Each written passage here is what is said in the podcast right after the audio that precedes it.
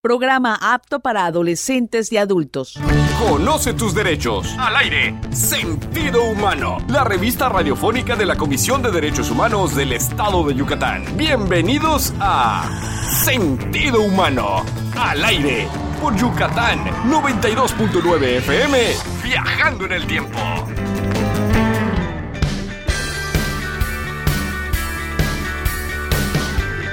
Hola, ¿qué tal? Muy buenos días. Gracias por estar con nosotros en Sentido Humano, la revista radiofónica de la Comisión de Derechos Humanos del Estado de Yucatán. Mi nombre es Charito Rodríguez y estamos de vuelta con una nueva emisión aquí en Yucatán 92.9 FM, viajando en el tiempo.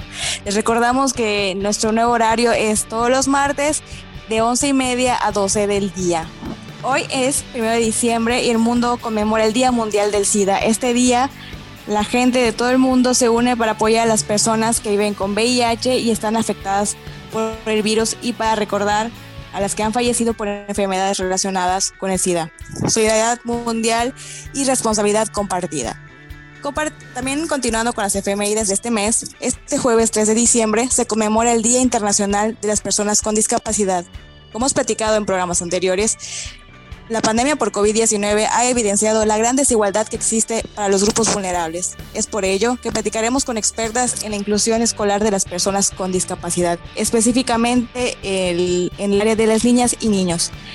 Como el lema de este año lo menciona, reconstruir, mejorar hacia un mundo inclusivo, accesible y sostenible después del COVID-19 por para y con las personas con discapacidad es un trabajo de todos, romper esa brecha de desigualdad en los grupos vulnerables, Mariel. Buenos días, Charito, sí, te agradezco. Eh, nos, nos, encontramos hoy aquí en una emisión más de Sentido Humano, la revista radiofónica de la Comisión de Derechos Humanos del Estado de Yucatán. Gracias a todos nuestros radioescuchas. Eh, les recordamos que en, en, Derechos Humanos seguimos trabajando y se pueden poner en contacto con nosotros a través de nuestras redes sociales en Facebook estamos como Comisión de Derechos Humanos del Estado de Yucatán. En Twitter nos encontramos como arroba Codey y en Instagram nos pueden encontrar como Codey Oficial. Así es, Mariel. Es, el día de hoy tocaremos un tema importante que, que ha, pues, ha afectado a muchos de los grupos vulnerables, en especial a las personas con discapacidad. Conversando con dialogando y orientando en confianza. Conversando con...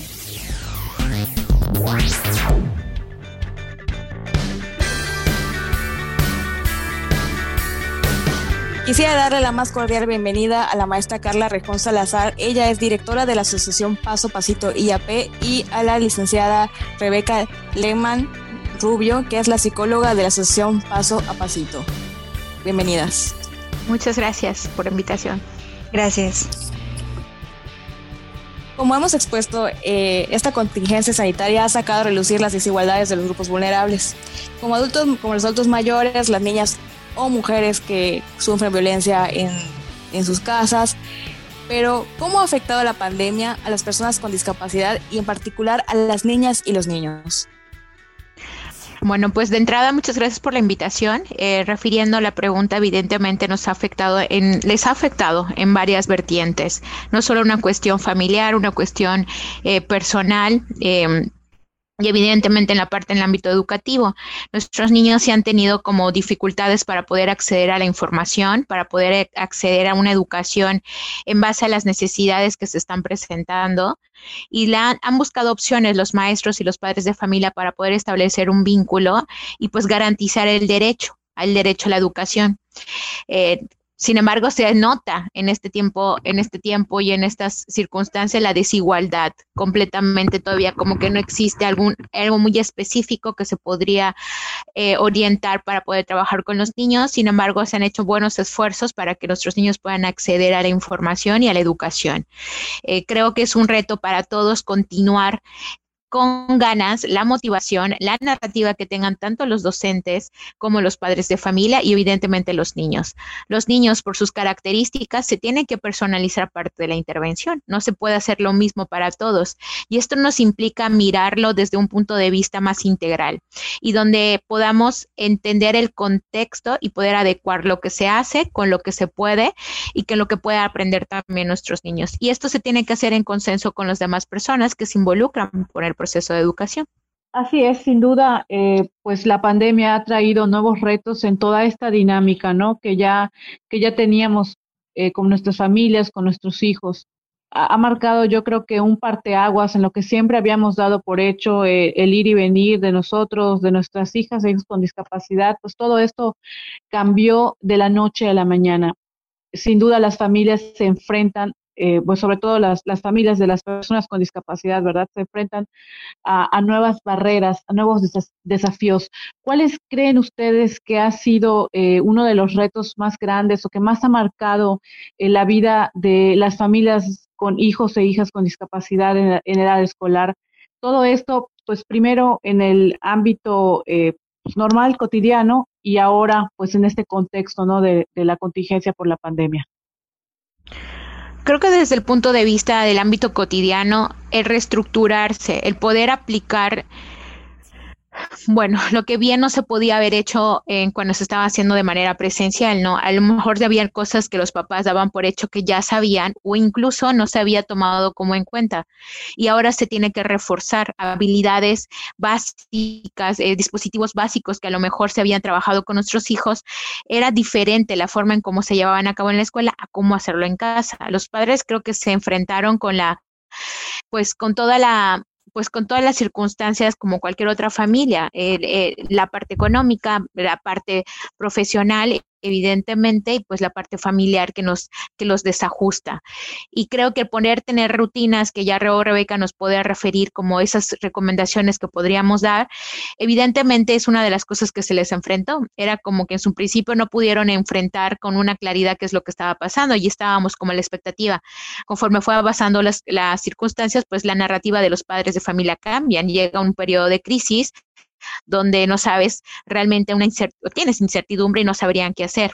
La educación pasa a otro término, pasa a ser una cuestión más de un apoyo de algunas actividades que podrían ser semanales, eh, donde se mandan actividades, donde se mandan evidencias a los maestros, donde el maestro tiene que buscar la manera de comunicarse con los papás.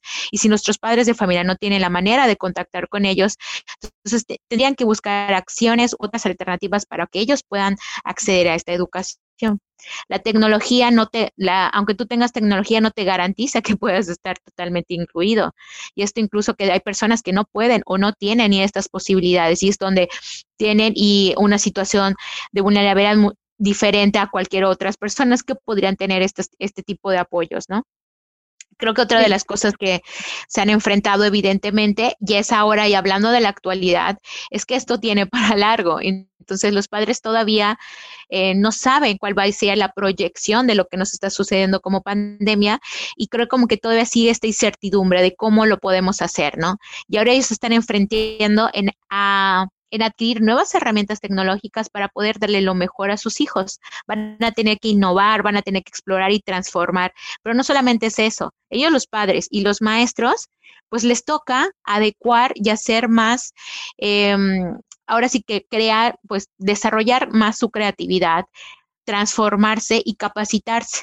¿Por qué? Porque ellos realmente se la están viendo muy difícil con tanta diversidad que se tiene a su alrededor. Ya no es solamente las personas con discapacidad, las, en realidad todo el alumnado se ve afectado con la pandemia y evidentemente los, la situación de vulnerabilidad no solamente es para nosotros. Entonces la educación está pasando por un momento tan importante de transformación y que lo que las demás población no vivía exactamente es lo que nosotros como personas con discapacidad le hemos vivido por muchos años. Entonces ellos están experimentando esa vulnerabilidad y esta circunstancia de exclusión, de segregación, de que a lo mejor no, no lo vivía, no lo había vivenciado, pero pues si no tienes internet y no tienes esta comunicación, pues no te pueden garantizar el derecho tampoco, ¿no?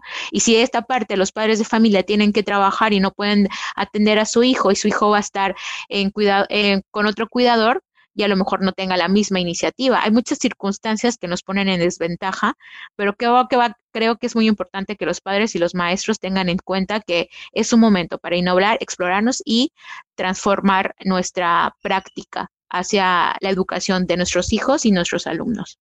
Sí, yo creo que tienes mucha razón, Carla. Eh, eh, a esto nos referimos, ¿no? Cuando hablamos de, de, los retos, ¿no? Porque a veces uno piensa de que, ah, pues tengo una tableta, ¿no? Y ahí lo puedo, lo, o sea, me puedo conectar a, a, la clase en línea, pero pues realmente las cosas van más allá, ¿no? De, de como tú dices, el cuidador, que la, que la persona que puede eh, apoyar a mi hijo en este aspecto sea una persona capacitada, ¿no? No puede ser una cualquier persona que, que, que sepa utilizar la tableta y ya, o sea, va más allá de, de, la tecnología, de, pues si se tienen los medios en primer lugar para, para poder acceder a, pues a tener internet, a tener una computadora, un, un medio para poder conectarte y, y, pues ya las cosas no se quedan ahí, ¿no? Sino que alguien que pueda estar con nuestros hijos. Sí, efectivamente, y esa es una realidad, pero eso es una, una situación y una determinada población. Este, hay poblaciones donde sí tienen ese privilegio, donde alguien los pueda acompañar. Sí es indispensable llevar un acompañamiento para nuestros hijos con discapacidad, alguien que nos pueda apoyar, porque también tenemos que reconocer que las habilidades de la vida diaria, si no se han estado practicando a lo largo de nuestra vida, es momento para hacerlo. Y esta es una invitación para los papás que luego Rebe nos va, nos va a eh, comunicar, pero precisamente es eso. Y los maestros se van a tener que enfrentar a tener que hacer adecuaciones y ajustarse a la realidad de los contextos de nuestra población, pero no solamente de la discapacidad, es de todos.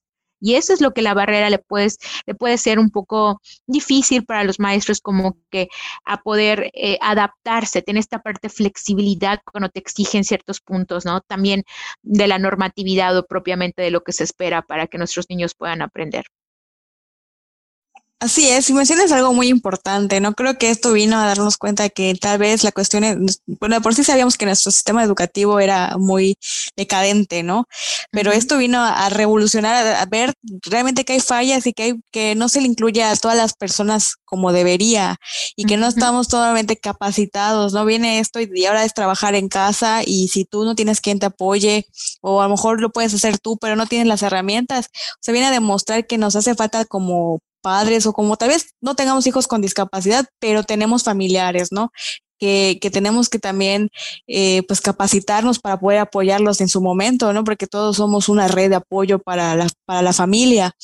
Y creo que, que eso nos abre, nos ha abierto los ojos de que debemos de verdad eh, esforzarnos para que esa brecha de desigualdad eh, desde nuestras trincheras, de nuestras familias o nuestros amigos, pues sea mínima y encontremos la mejor solución en tanto las personas que sí pudieran tener una facilidad del internet, una computadora, un celular, las que no, porque igual hay población rural que no tiene, que con discapacidad que no tiene la posibilidad de tener un, un internet, ¿no? Y que con trabajo podía ir con el apoyo de muchas asociaciones como las de ustedes, tal vez tomar este, sus terapias, pero ahorita con esto pues ya no pueden, ¿no? Y los rezagas otra vez a todo lo que tal vez habían avanzado. Pero ese es un tema muy importante que regresando eh, seguimos platicando de él. Perfecto. Más información después del corte. Sentido humano. Programa apto para adolescentes y adultos. Ya regresamos. Escuchas Sentido humano Estamos de regreso en Sentido Humano, la revista radiofónica de la Comisión de Derechos Humanos. Estamos platicando con la maestra Carla Rejo Salazar. Ella es directora de la Asociación Paso Pasito IAP y la licenciada Rebeca Leman Rubio, que ella es la psicóloga de la Asociación Paso Pasito IAP. Y platicábamos de esta eh, desigualdad de la inclusión eh, pues, escolar que tienen las personas, más específicamente los niños y niñas con discapacidad.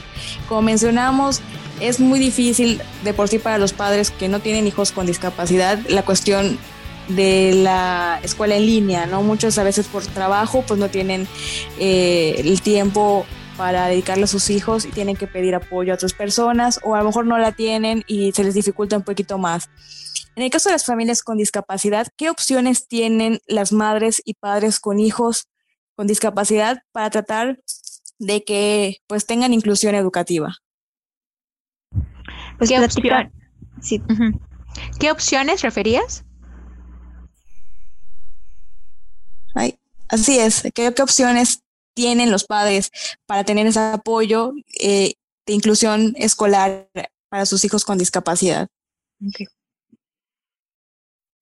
Pues platicando un poquito sobre esto, pues realmente es crear un ambiente donde se pueda adaptar y pues sí me gustaría recomendar o dar ciertos puntos que hemos visto que, pues podrían funcionar o ayudar a las familias que cuentan o que tienen con algún hijo o hija con discapacidad. Antes que nada me gustaría recalcar que poner un poquito en contexto, ¿no? Ya llevamos como de 8 a 9 meses en esta contingencia sanitaria que definitivamente pues en todo este tiempo ha habido un reajuste. Pero ahorita, ya al pasar tanto tiempo y al cambiar un poquito el semáforo, nos damos cuenta que, que poco a poco vamos saliendo más, ¿no? Que vamos regresando a esta rutina. Pero sí me gustaría dejar como una pregunta abierta de que si realmente ahorita nuestra, pues la enseñanza de nuestros hijos con discapacidad sigue siendo una prioridad y cuánto tiempo se le va a dedicar a ello. Em, una de las recomendaciones que nosotros creemos importante es que hay una formación continua. Aprovechar espacios como este, donde realmente podamos seguir formándonos, conocer formas de aprender, em, formas de enseñar, apoyándonos mucho, como mencionó Carla, de los docentes e ir de la mano también de los especialistas que han acompañado a nuestro hijo o hija. Otro punto importante pues sería como coordinar esfuerzos, que todos vayamos a un mismo fin, tanto familia como escuela y especialistas que nuestros objetivos vayan a ciertas ventas, porque es más fácil avanzar cuando nosotros sabemos por qué lo hacemos o para dónde vamos. Otro punto importante, pues, es la parte de priorizar conocimientos, ir, ir, como rescatando qué es lo que quiero, ¿no? ¿Qué es lo, ¿Cuál es la información útil que le va a servir a mi hijo o hija? Ir implementando rutinas, reglas, responsabilidades, pero entender que ahorita en estos momentos sí tiene que haber cierta flexibilidad, pero también recordar que nuestro hijo o hija antes también tenía una rutina. Entonces tiene que haber un balance entre estas dos, entre estas dos como vertientes, ¿no? Y pues saber que, que realmente pues para aprender ahí es un, es un paso por paso. Entonces, no querer como intentar abarcar mucho cuando, cuando realmente tenemos que ir consolidando un aprendizaje a la vez. Otro punto importante, pues como mencionaron, como mencionó Carla igual al inicio, ir adaptando actividades que tenemos en casa, ¿no? Meterlos un poquito más a la cocina, a la limpieza del hogar, jardinería, que son cosas que pues tal vez nosotros tenemos que hacer, pero al mismo tiempo nos da una oportunidad donde podamos enseñar, ¿no? Realmente entender que todo puede ser una, una enseñanza y que al mismo tiempo estamos brindando espacios de, pues como de, para aprender, ¿no? También otro punto importante es cambiar los espacios. Se decía mucho al inicio de la pandemia que, que pues habría que crear un espacio en casa donde no hubieran distracciones, donde sea adaptado a las necesidades de nuestro hijo, pero realmente dejar en claro que, que ya pasaron de 8 a 9 meses y que es importante moverlo del lugar, ¿no? Cambiar un poquito esta dinámica para que no se vuelva cansado podemos, ya que sabemos que él tiene una rutina, pues ir sacándolo un poquito más, ¿no? Hacer actividades en el patio, junto con la naturaleza, con espacios un poquito más libres y pues igual recordar que se tiene que personalizar, ¿no? ¿Quién más y quién mejor que nosotros que conocemos a nuestros hijos o nuestras hijas y poder personalizar esta, esta enseñanza, que es cosa que a veces en la escuela, pues al tener un grupo, por ejemplo, de 30 niños, no hay tanta facilidad para hacer esto, ¿no? Y ahorita al estar en casa y al poder hacer y tener esos espacios para hacer esto, pues es importante aprovecharlos. Ya como últimos dos puntitos que nos gustaría pues compartir es crear grupos de apoyo. No tener lugares donde podamos platicar sobre nuestras dudas, sobre nuestras preocupaciones. Pedir ayuda es muy importante porque es saber que si yo estoy bien, pues también va, mi hijo o mi hija con discapacidad también va a estar bien. Y es importante recalcar que para eso hay dos caminos, la parte profesional, o apoyarnos de gente profesional que nos ayude a mantener esto, este derecho en nuestros hijos, pero también una parte personal, ¿no? Saber que como familia y como personas también cargamos con ciertos sentimientos y emociones que pueden modificar nuestras conductas a ciertas respuestas de actitudes sobre nuestros hijos. Entonces sí, se vale estar cansados, se vale enojarse, se vale estar frustrados, pero lo que no se vale es no cuidarse, ¿no? Saber que tenemos que tener un momento de respiro y tenemos que atender nuestra salud mental como personas. Y ya como último punto es no dejarlos solos en esta etapa que sí, posiblemente nosotros tengamos que regresar a nuestra rutina, tengamos que salir un poco más, pero que siempre hay una persona que se vuelva coenseñante para nuestros hijos, que hay una persona responsable de la educación. Entonces, sí sería importante como plantearnos si realmente pues vamos a aplicarlo, ¿no? En este nuevo regreso a la normalidad. Sí, Rebeca, eh, yo creo que es súper importante eso que mencionaste, ¿no? De, de, la importancia de una tribu, de buscar ayuda, de, de buscar, eh, pues esto, ¿no? Una orientación, porque a veces, bueno, e, y en esta ocasión estamos hablando, pues, de las personas, de las niñas y los niños con discapacidad, pero es igual de importante la, la salud mental de los cuidadores, ¿no? Sobre todo porque en la mayoría de los casos el cuidado recae sobre una persona, entonces puede ser un poco eh, pesado, extenuante, ¿no? Porque pues a veces tenemos trabajo, tenemos otras cosas que hacer y, tenemos adicional eh, el cuidar de nuestros hijos con discapacidad. Entonces sí creo que es un es, es muy importante lo que mencionas, la naturalizar el, poder buscar la ayuda tanto profesional, ¿no? Como este como, como personal para poder, eh, eh, pues ahora sí que, canalizar todas estas emociones que, que si de por sí en la vida cotidiana ya eran complicadas de llevar, bueno, con esto de la pandemia y del encierro, pues las, las hizo aún más, más difíciles.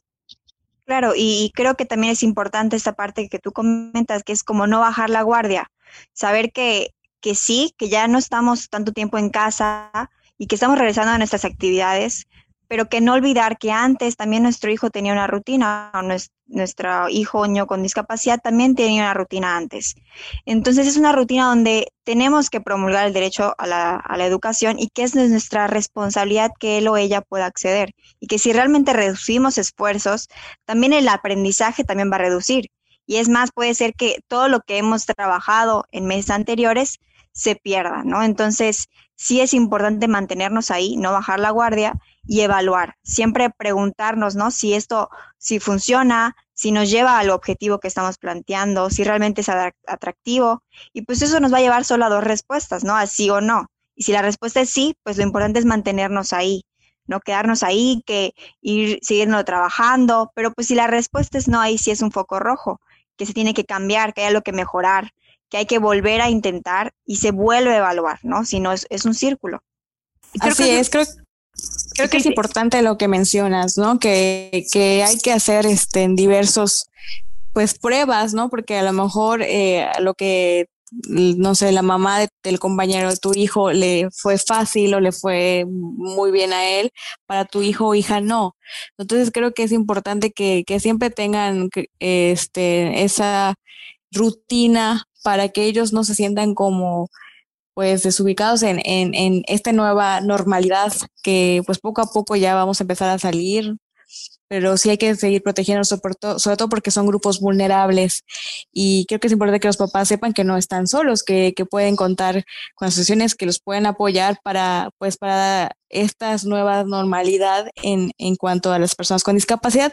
Si ellos quisieran eh, ubicarlas, ¿dónde pueden contactarlas? Nos pueden ubicar eh, precisamente, ahorita estamos con Conecta con paso a pasito, ahorita estamos todo nuestro modelo se pasó y trasladó a una modalidad virtual. Nos pueden contactar al, al número telefónico celular, en este caso sería el 9999 06 3441. Nos pueden seguir en las páginas de Instagram y en el Facebook. En el Facebook estamos como Asociación Paso a Pasito IAP. Y en el Instagram estábamos como arroba paso a pasito meet, que es donde publicamos parte de lo que hacemos. Y ahí están nuestras redes sociales y nuestra forma de contacto. Si gustan eh, como conocer parte de los servicios de lo que se está llevando a cabo, además de, la modalidad virtual, pues con mucho gusto se pueden, se pueden comunicar conmigo al 9991 63 10 95. Perfecto.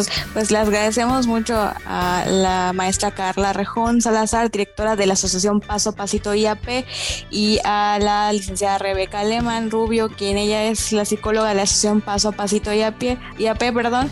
También agradezco a mi compañera Mariel María y le agradecemos a usted por haber estado con nosotros en este programa. Le recordamos que está, esto es grabado a distancia porque aún hay que cuidarnos y cuidar a los demás. Tenemos que adaptarnos, como hemos mencionado, a esta nueva norma Y también le agradecemos a nuestro productor Alejandro González por hacer este programa posible. Nos escuchamos el próximo martes en Yucatán 92.9 FM Viajando en el Tiempo. Muchas gracias y nos vemos el martes. Esto fue Sentido Humano, la revista radiofónica de la Comisión de Derechos Humanos del Estado de Yucatán. Sentido Humano. No te pierdas la siguiente emisión aquí por Yucatán 92.9 FM Viajando en el Tiempo. Sentido Humano.